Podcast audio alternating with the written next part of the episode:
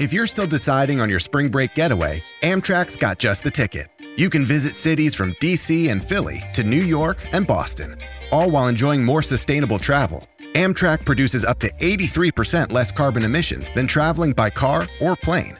And did we mention the extra legroom and comfy seats? Book early and save at Amtrak.com. Click or tap the banner. Emissions comparisons vary depending on route and locomotive type. Restrictions may apply.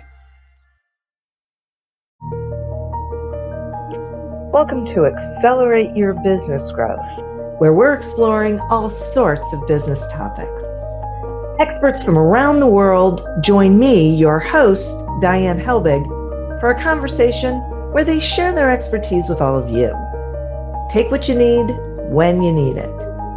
Featured on Inc.com, Forbes, and MSNBC's Your Business, this podcast is recognized as one of the best podcasts for small business sales, leadership, social media, and more.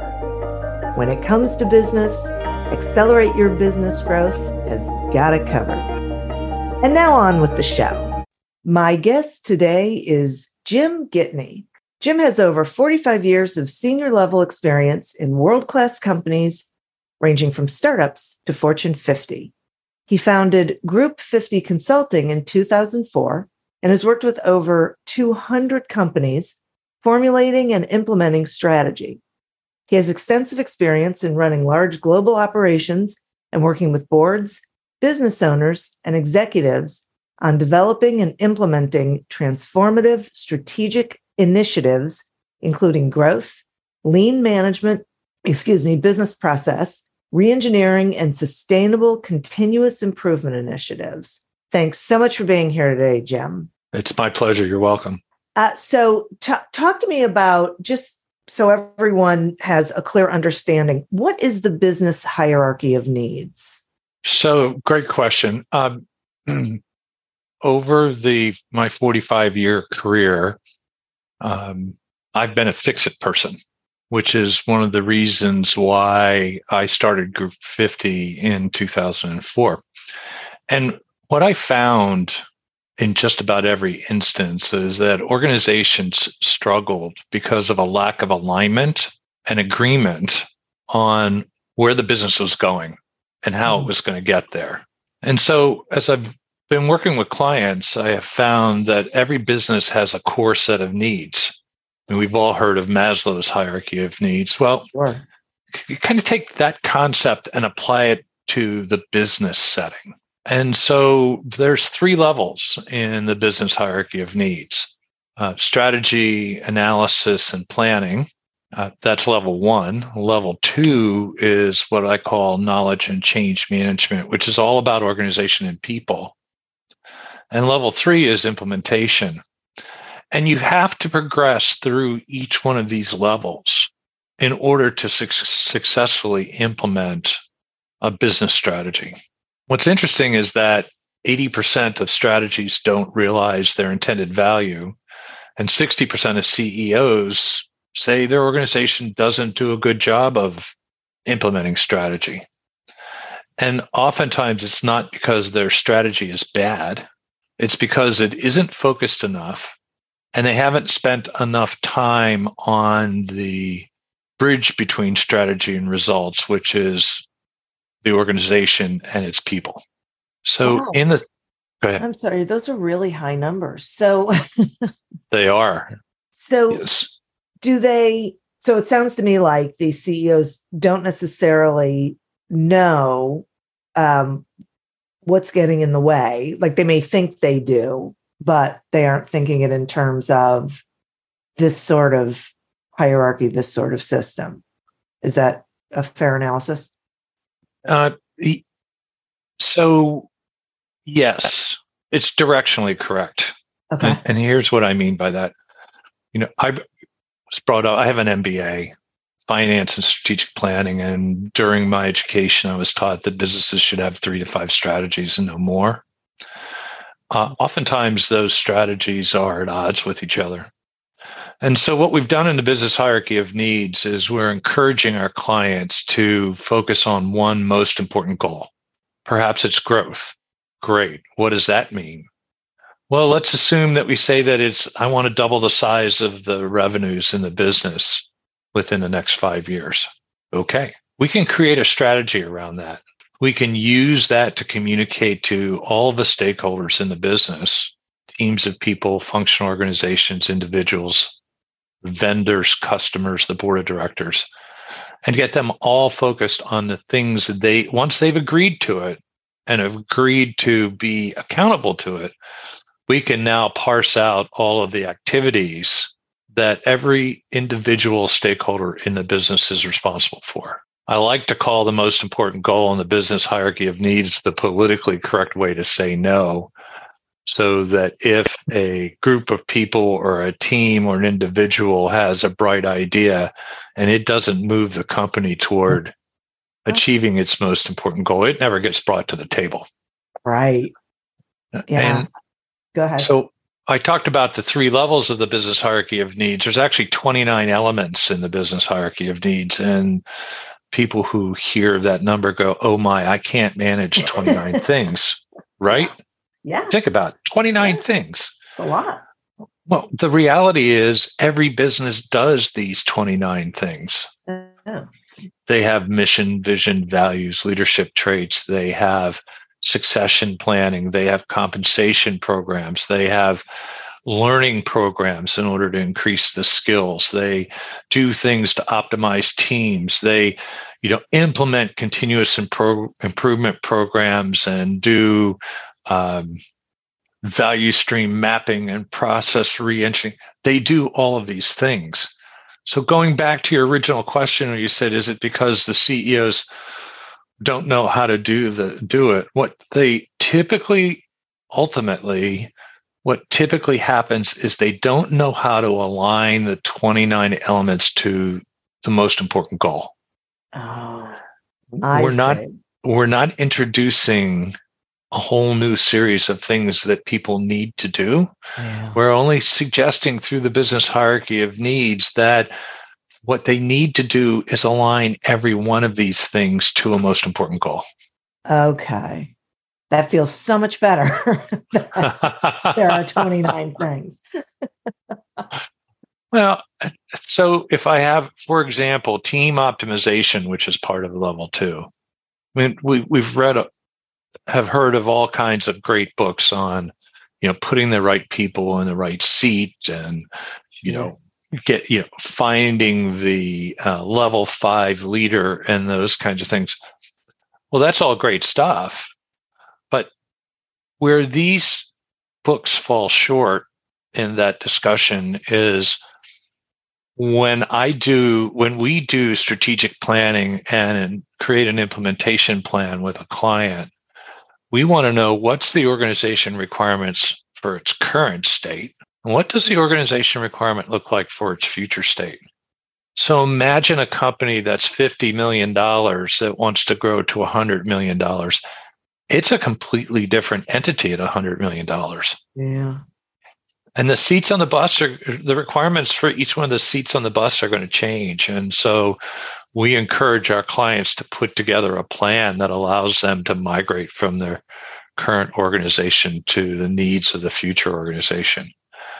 But more importantly, we also talk about the needs of the the skill level needs of the people inside the organization. You know, um, organizations today are typically run by technology. Yeah. I mean, look at what we're doing, right? Yeah. Two people, what, 20, you know, 2,000 miles apart. Yeah.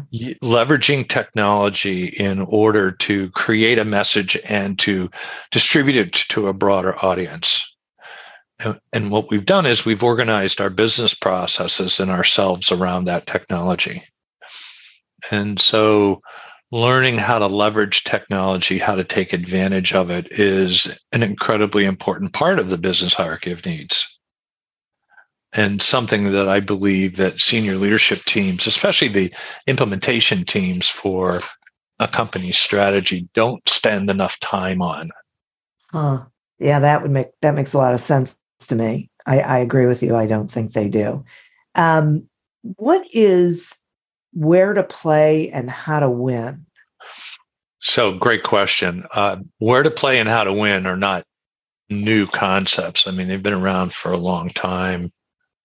Um, but I use where to play and how to win as the as a way to communicate to every level in an organization the things that need to be done. So, where to play? Well, you know, we all, when we grew up, know about where to play and how to win. You know, when we were perhaps playing football or soccer or baseball or gymnastics or, you know, dancing, we knew where we wanted to be and where we were going to play or compete. And we all had our own plan on how to win. So we use that simple concept because everyone understands that, intrinsically understands that. So, where to play is about defining the markets and channels of distribution and the customers that a company is going after. How to win are the strategies and tactics that are going to make me successful in that playing field. Okay. Interesting. And so we talk about, we break up the um, strategic planning process into those two elements, partially because you typically have a group of people that are uniquely focused on market facing activities, yeah. where to play. Yeah. And you typically have a group of operational folks, you know, engineers and manufacturing or service providers or paralegals or others who are the ones that are going to make it happen. And we purposefully divide the strategic planning teams into those two buckets, and we add another bucket called technology going back to this previous conversation about the technology and the technology backbone that drives successful businesses. Okay. So the question that keeps rolling around in my head is about fully engaging all the stakeholders in the implementation of the strategy. How does that happen? So, in my book, Strategy Realized the Business Hierarchy of Needs, I actually lay that out. Oh. If you talk about level one, which is strategy and analytics and planning, that's typically the domain of the board of directors and the C suite and some middle level managers. Because after all, they're responsible for chartering the course of the business and moving it toward its mission and vision. Sure. Level two is, which is people and organization, or what we call knowledge and change management, is primarily the domain of middle level leaders and key influencers. And so once strategies have been developed and operating and strategic gaps have been identified, we move the planning process downstream to the middle level of the organization to get their alignment, to have them uh, take ownership for various tactics that support business strategy. And then, and, and in that level two, we are also engaging others in the business and creating the plans, the rollout plans, the migration plans, the technology plans, perhaps the operational plans that will then create create the roadmap for implementing this strategy. Level three, which is implementation, is primarily the domain of what I'm going to call others the supervisors, the engineers, the planners, the um, product design engineers who are responsible for making those things happen. Now, notice in my conversation that I said primarily the domain. Yeah. In each one of these elements, we want to involve as many people as possible in planning these things out.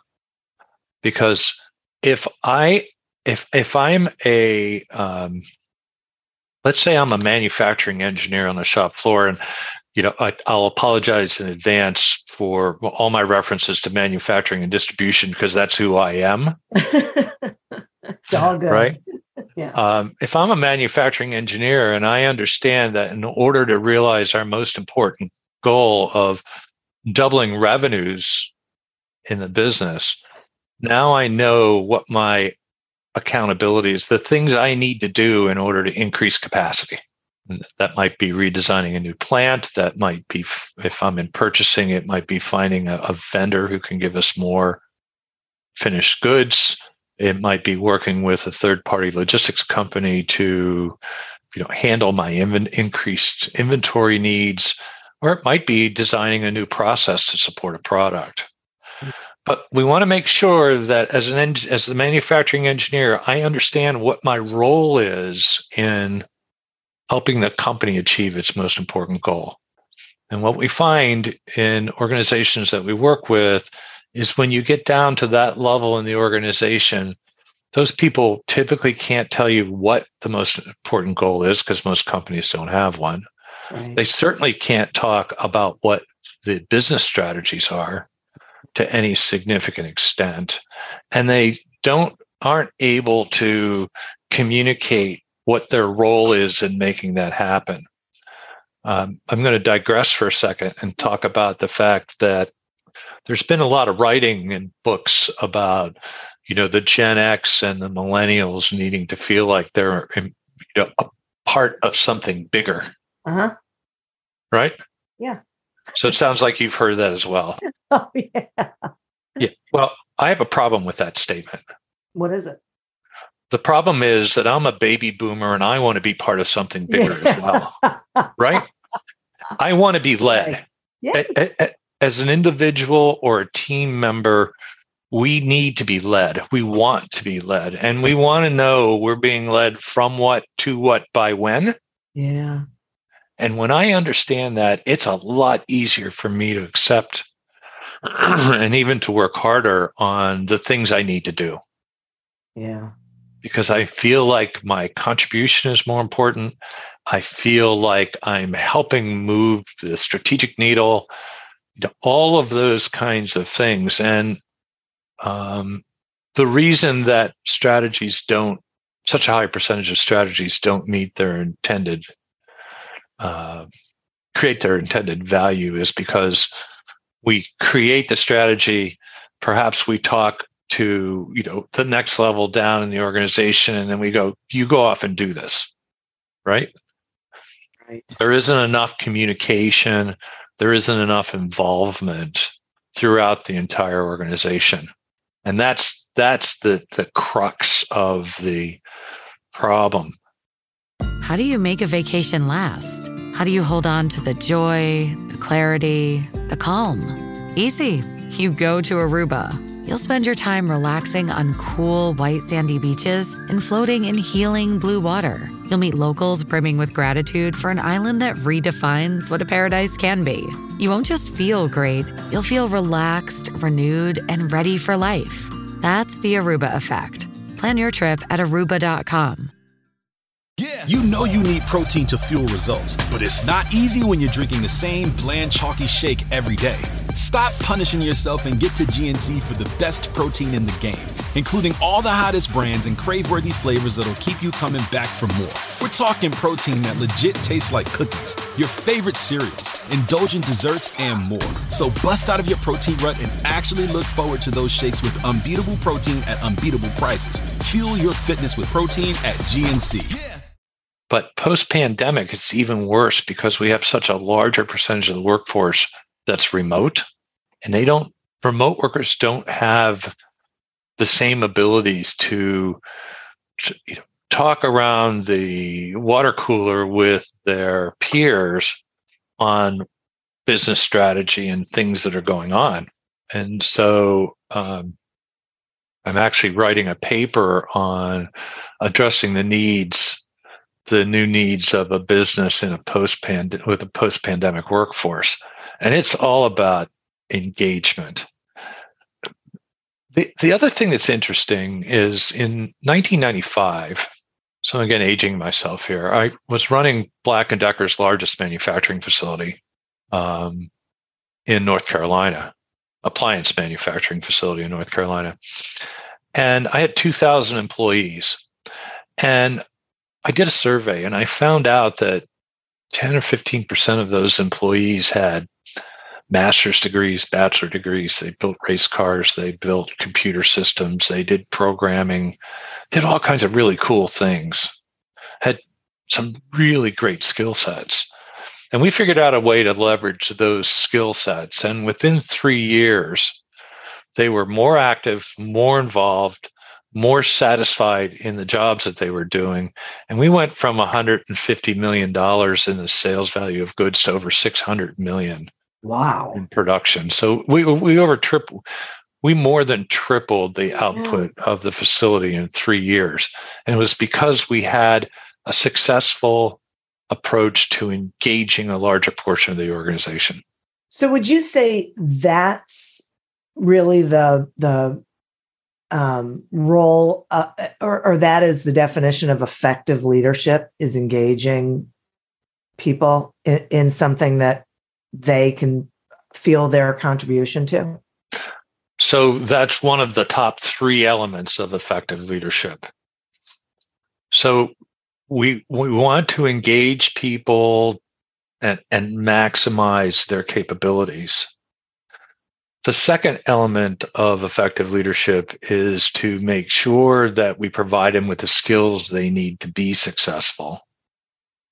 And the third element of effective leadership is to make sure that we are very clear with the people in the organization on what their roles and accountabilities are. And, and that we get alignment and agreement with them on those roles and accountabilities. Those are the three primary elements of effective leadership in my mind. Boy, that's tricky. I totally I, agree with you, but I, I, I think, I mean, so many leaders I come across don't.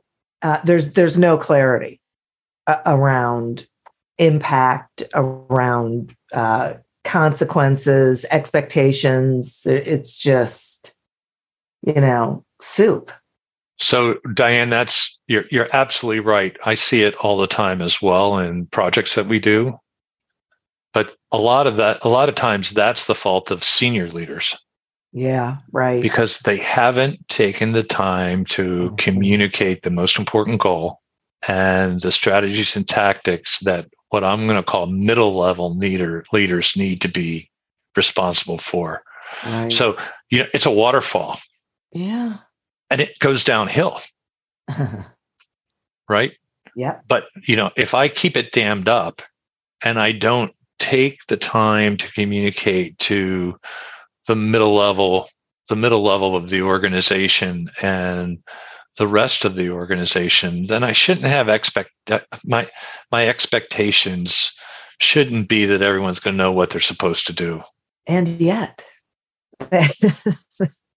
they have a tendency to do that it's so interesting i'm listening to you and i'm thinking i, I can't count uh, the number of leaders who I have talked to over the years who have just assumed that everyone knows where the organization is going, what matters, what their role in all that is. And it's, and then, you know, you talk to the staff and they just look at you like, I have no idea what you're talking about. I come in, I do my thing. I don't know how it's connected to anything. Yeah. So we've coined a phrase called anti strategy. And anti strategy is defined as very capable, well meaning people optimizing something without a broader goal or objective in mind. Here's an example of it. Well, if you've got time, I'll give you two examples. Sure. Uh, one is I'm a manufacturing guy and I know how to minimize working capital. I mean, how to absolutely reduce the amount of money I have tied up in inventory. Okay. But if my most important goal, if one of my most important goals is 100% on time delivery in full to our customers, mm-hmm. minimizing the amount of inventory I have is the wrong strategy. Yeah, that's a great example. Right? Uh huh. I have to have an appropriate inventory level. Now, how I structure that inventory is a, a different conversation but I have to have a larger investment in, in inventory in order to be able to meet that goal. Yeah. Now, I'll give you another example. Okay. And I talk about it in the book. So when I was head of ops for an organization and I brought into a presentation and the marketing organization has got this is requesting two and a half million dollars to create a countertop ice cream maker. What? A countertop ice cream maker. Okay. So you put ingredients in it, you turn the button on, and out comes soft ice cream. Okay. And the marketing and sales folks were just all kinds of excited about it. So I'm listening to the presentation and I'm not saying anything, which we don't know each other, but that's unusual for me. Okay. I, I I've been accused of being an opinion looking for a place to land. um, so I'm I'm quiet, and the CEO looks over and he goes, "Well, you're not saying anything." He goes, "What's up?" And and here was my question. We know how to make things. We're better than anyone else at making things hot. Curling irons, coffee makers, toaster ovens, those types of products. We do that better than anybody else. We don't know how to make anything cold.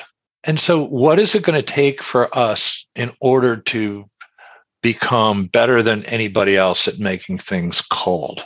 Ew. Well, we need different engineering teams. We need a different supply chain. We need different manufacturing facilities, capabilities.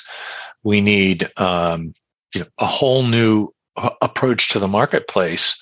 And so, while if that's where we want to go in the business and as part of our strategic plan, fine. But shouldn't we really, if we're going to make that kind of investment, shouldn't we really have a whole uh, portfolio of products that make things cold? And the, the good news was uh, that uh, I w- the room was silent.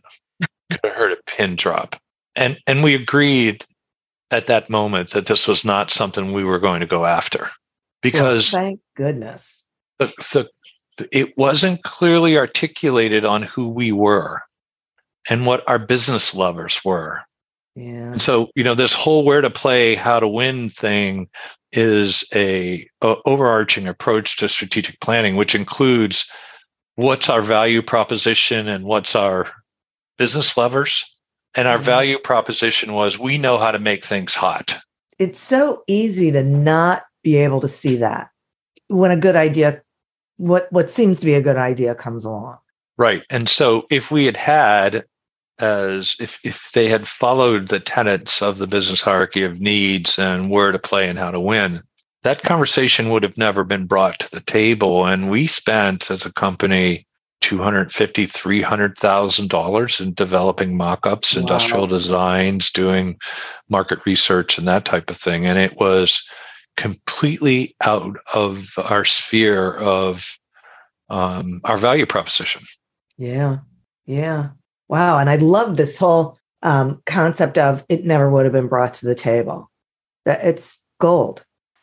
It it really is. It and so you go, okay, Jim. I mean, you know, you're saying a whole bunch of things consultants speak. Let's break it down into really simple elements. I know what my organization looks like. I know what it's capable of. We create a most important goal that everyone needs to be focused on we create strategies to get there, and we engage as many people as we can in the implementation of those strategies. It is that simple. Well, we're so good at complicating it, aren't we? And, and I'm guilty of that as well, Diane. well, we all are, right? But but this is why these sorts of this sort of structure and hierarchy and guidelines are so important because they keep us from being our own worst enemy. You're absolutely right. You're absolutely right. And, you know, people talk about business culture and they talk about lots and lots of things. Um, what I want for a culture in my business is where I can go to anybody in the organization and ask them, what's our most important goal? And what's your role in helping us accomplish that? Yeah. And if I can get there, then I've then I've hit, I've acquired the Holy Grail. Yep. Yep. I totally get that. I agree with you. This is really, it's such an interesting and for me, refreshing way of looking at this whole concept. Uh, so I'm so grateful to you for uh, joining me and and explaining some of it. Um, will you? So thank you so much. And will you tell the listeners how they can find you and how they can get the book and anything else you think they should know? So um, the book is available today as a Kindle and a PDF. Excuse me. And will be launched in a hardcover on the 9th of February. Okay. So it's a strategy realized. The business hierarchy of needs is available on Amazon today. Okay. And you know, all you need to do is type in strategy realized and it'll come up. It can be pre-ordered on Barnes and Noble, but instead of doing those things, if our listeners want, go to www.strategyrealized.com and you can see um, reviews. You can see uh, some blog articles on the book. You can order it directly from links are on the homepage so that you can order it from the various sites that I've talked about. But there's a page called resources on that website. Okay. So we actually have available to listeners the where to win, how to play, where to play, how to win worksheet. Oh, great. And we also have a workbook. It's in the form of a Word document. If you want to take a shot at designing your own unique business hierarchy of needs or addressing your own unique business hierarchy of needs. And it's at the end of each section in the book, I have a list of questions that you should be thinking about. And it's all compiled into one document that people can actually go and download and begin working on it themselves. That's awesome. Right. Because I know, I know that there are going to be people, and I'm one of them, who is going to say, well, um, let me take a look at this first. right? Sure. Because if it, if it's a shortcut to being able to address my own unique business hierarchy of needs, let's try that. Then maybe I'll get the book, and then maybe we'll call Jim yeah. Or, or, go to the Group 50, uh, www.group50.com. That's 50.com uh, to find out what this whole Group 50 consulting company is about. Right. well, you certainly know your audience. Well, but it and, and Diane, it's it's partially because I am my own audience. Yeah. You, you know, right. Yeah. I wrote the book because I've been talking about the business hierarchy of needs since 2013. And we just spent 36 minutes talking about the business hierarchy of needs, and people don't have that kind of attention span. Yeah. And so I wrote the book and put together the resources to allow people to get their more easily get their mind around it.